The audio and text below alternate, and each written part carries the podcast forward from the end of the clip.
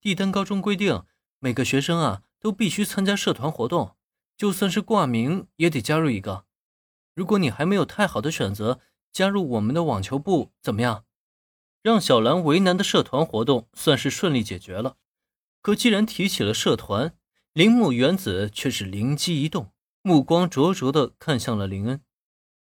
如他所说，帝丹高中对于社团活动啊有着硬性规定。在这种情况下呢，原子自然是很想把林恩拉到自己的社团，然后他好近水楼台先得月。啊，必须参加一个社团啊。原子的话让林恩微微皱眉，对于社团活动他多少有些兴趣，毕竟以往看过动漫，不少有趣的社团都会让人心生向往。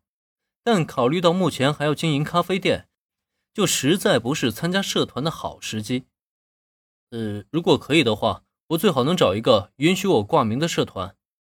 毕竟参加社团活动耗费的时间太久了，会影响到我的咖啡店经营啊。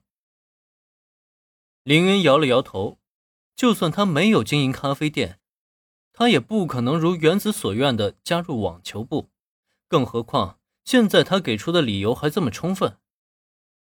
哦，这样啊，如果挂名的话，那林同学就挂在空手道部好了，反正小兰是主将，有他帮忙啊，应该不会出什么问题的。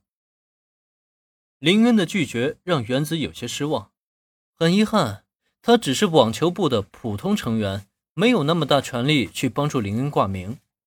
相反呢，倒是身为空手道部主将的小兰，操作这件事情是再简单不过了。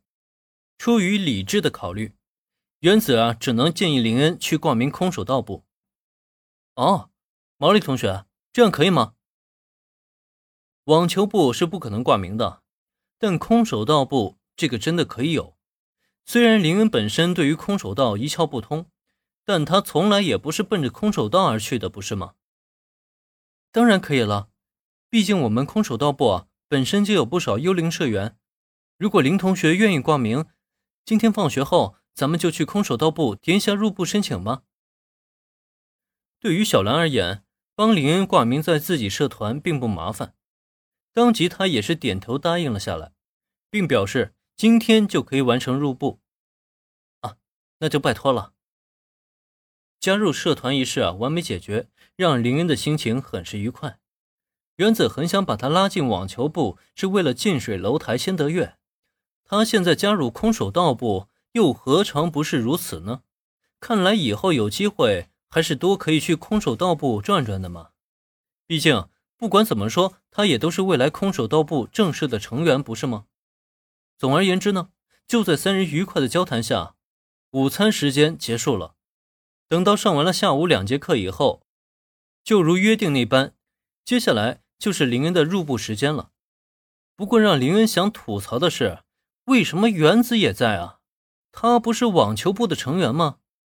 这时候他不去参加社团活动，跟着我们一起凑什么热闹呢？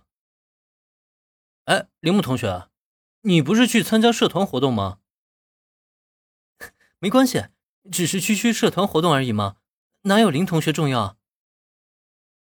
看着原子那元气满满的笑容，林恩彻底无言以对了。